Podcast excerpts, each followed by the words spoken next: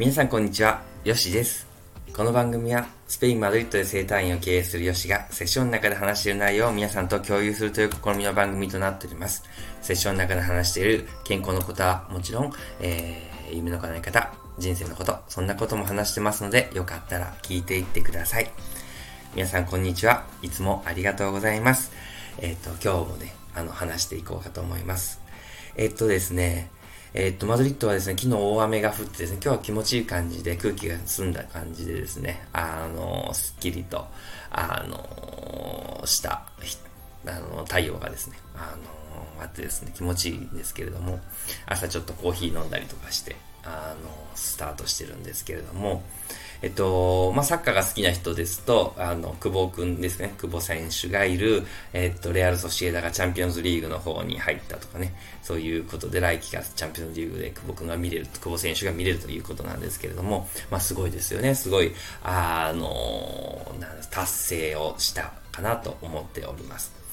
で、まあ、このいうような達成とかも込めてですね、今日は何の話をしようかというと、えっと、幸せについてお話をしようかなと思っていますね。あのー、もちろんこういうこと、こういう体のね、ことですので、ちょっとこう、ホルモンの話とこう、うまく連携させてお話ししようかなと思っています。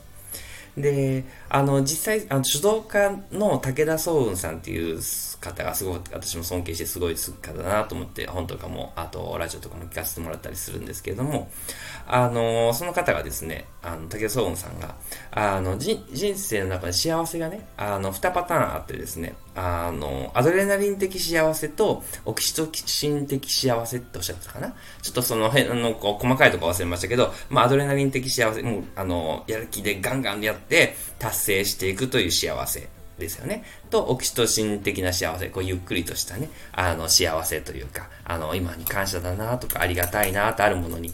丁寧に扱うとか、そういうことの幸せ感が2つあるよっていうことをおっしゃってたんですね。で、面白いことに、やっぱり私たちが、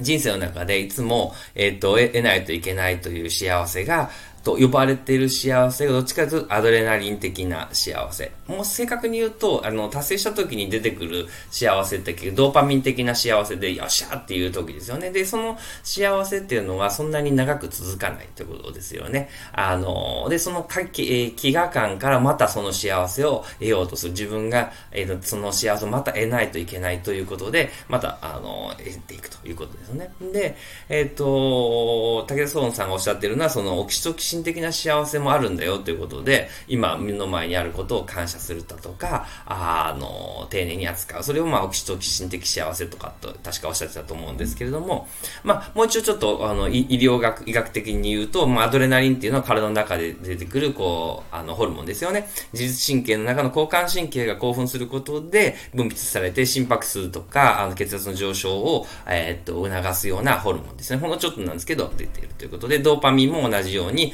その、あの、興奮、交感神経興奮した時に出てきて、その何か達成した時に出た、よっしゃっていう時の出てくるホルモンですね。私たちは多くの方、多くがその幸せを得ないといけないということですよね。ですから、あ日々の生活をそのドーパミン的幸せ、まあ、アドレナリン的幸せとして、そういうのを得るために日々努力しているということですね。で、えー、逆にオキシトキシン的幸せ、オキシトシン聞いたことあるかもしれない。女性ホルモンだとね、皆さんかん思ってるんですけど、最近の研究ですと、あの、まあ、あの、老人だろうが若い人だろうが、まあ、男性だろうが女性だろうが、あの、出てくると言われてるんですね。要するに、まあ、基本的には妊娠とか出産とか授乳時に出てくる愛情ホルモンと呼ばれてるんですけれども、あの、最近ではこのスキンシップとか、その心が穏やかな時に精神的に出てくる、えー、ホルモンだと呼ばれてるんですね。で、あの、私たちがこうて、あの例えばこう私たちのマッサージとかね、この今にいるとか、丁寧にこう感じるとか、で、ああ、ありがたいな、感謝だなっていう時っていうのは、そのオキシトキシン的な幸せが出てるということだと思うんですよね。で、もう一つセロトニンというホルモンがあるんですけど、まあ、これは脳とあの腸からあの分泌されてですね、まあ、あの気分が安定した時とか、睡眠とかにもあの関係してくるんですけれども、うん、ですから、あの腸の機能が良かったりすると、まあ、要するに、あのセロトニンの分泌が、トリプトファンだったかな、そういう、あの、分泌を促すようなことになるので、やっぱり腸の、あの、機能が良くなることが大事ですよっていうのが、まあ、それが、まあ、どうですか、東洋医学とも関係してくるんだと思うね。最新の研究だと、やっぱり精神的な、あの、疾患は、その腸の機能が悪いとかって言われてますけども、これは結局、あの、セロトニンの、あの、分泌が、あの、うまくいってないということから、出てくるのかなっていうのはちょっと僕的にも見てまして、あの、マッサージとかでもやっぱりお腹のマッサージとかするとかでもそういうのも、あの、か関係していくのかなと思います。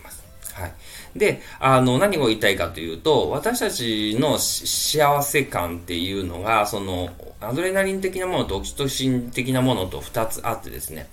で、えっと、実際私たちが何かを達成した後も、それが当然になってしまうので、日々の生活を、えっと、その、感謝したりとか、ありがたいなと思ってるところに、幸せを得ておかないと、またその飢餓感で、えっと、私たちは動いててしまって、いつになったら幸せになるのっていうことになってしまうんですよね。ですから、僕、私たちが常にその何かを達成しないといけないっていう、これ、ちょっともう今、ちょっと感じてもらいたいなと思いまして、今私たちが、あのー、今止まってみて、これ聞いてるらっしゃる方もいらっしゃると思うんですけど、止まってみて、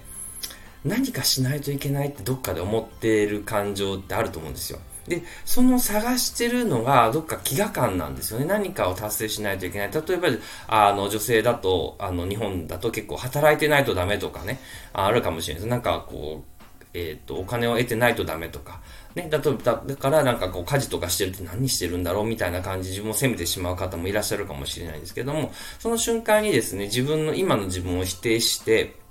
何かを達成する。ここで言うと、日本の社会でいう、そのお金を稼いでいるっていうことがいいという感じですよね。で、実際お金を稼ぎ始めても、えっと、その中でもっと例えば、あの、得ないといけないとか。で、日本円で十分得てるのに今度外貨を得ないといけないとか。あ外貨得てるにもかかわらず、今度株でしないといけないとか、投資をしないといけないとかいうふうに、いつになってもそのドーパミン、アドレナリン的な何かを探してしまっていることがあるんですよね。で、その期間がもう幸せだと思っていいはずなんですけども、えっ、ー、と、その期間ですらも不幸だと思ってしまってて、えっ、ー、と、緊張したりして肩を凝らしてしまっていることがあると思うんですよ。でかですので、えっ、ー、と、幸せにはもう一つあって、オキシトキン、オキシトシン的幸せですよね。ああ、ありがたいなとか、こうやってこう、朝起きれて幸せだなとか、心臓が動いてるなとかね。あの、一口こう、朝のコーヒーを飲んで、これ最高だなみたいな。で、昔の、あの、お話でもさせていただいたんですけども、あの、カフェラテをね、飲む瞬間にこの牛乳がですね、とかね、あの、牧場から、と、あの、送られてきてですね、で、それを、こう、たったす、あの、ね、あの、2ユーロで飲めるとかね、そのありがたさとかね、誰かが動いてくれてるんだ、この体もそうですね、誰かが動いてくれてるんだっていうところをですね、あの、認識してくると、あの、そういうオキシトキン幸せというか、今を感じる幸せがあるんですよね。ですから、あの、どっちがいいっていうわけではないんですけれども、えっ、ー、と、その二つの幸せ感というか、幸せを幸福を得てしまうというところを認識して、あ、自分は、あ、これもしかしてドーパミン、アデレナリン的幸せを得るための日常を作ってるんじゃないかなっていうのを意識してもらうと、あ、そうだ。ね、オキシトキシン的幸せ、セロトニン的幸せ、今にあるとか、そういうところの幸せをあの得るのもいいなというところですよね。うん。昨日とかですね、あのー、バーベキューをしてましてですね、そして、あの、子供たちがね、あのー、マシュマロをね、あの、最後、あの、デザートで食べるんですけれども、それ焼くんです。残った火でね、焼いてですね、こうパクッと食べて、周り周りがカリッとするんですけど、中とろっとするので、もう美味しくてですね、甘いんですけれども、まあ、それがね、まあ、なんて言うんでしょうかね、あの、別に、どっかのか、あの、カフェに行った、あの、あの、パフェとかそういうんではなく、見栄えもそんなにいいわけでもね、それが1000円とかするわけでもない、もうマシュマロ1個のがね、あの、これ美味しいなと思える、あの、環境だったり、その、ま、周りの友達だったりとか、ね、あの、そういうものによって幸せを実は感じれるっていうことですよね。うん。だから、私たちが得てること、なだから今にいないといけないってはなくて、私たちが急激に、その、あの、交感神経的なね、幸せをあの得ようとしているので、あの、それをですね、ちょっとこうバランスをとってみようよっていうのが、例えばこういうクリニックだったり、こう生態クリニックだったりする役割なのかなって思うんですよね。うん。だから、皆さんもそういう意味で、ちょっと、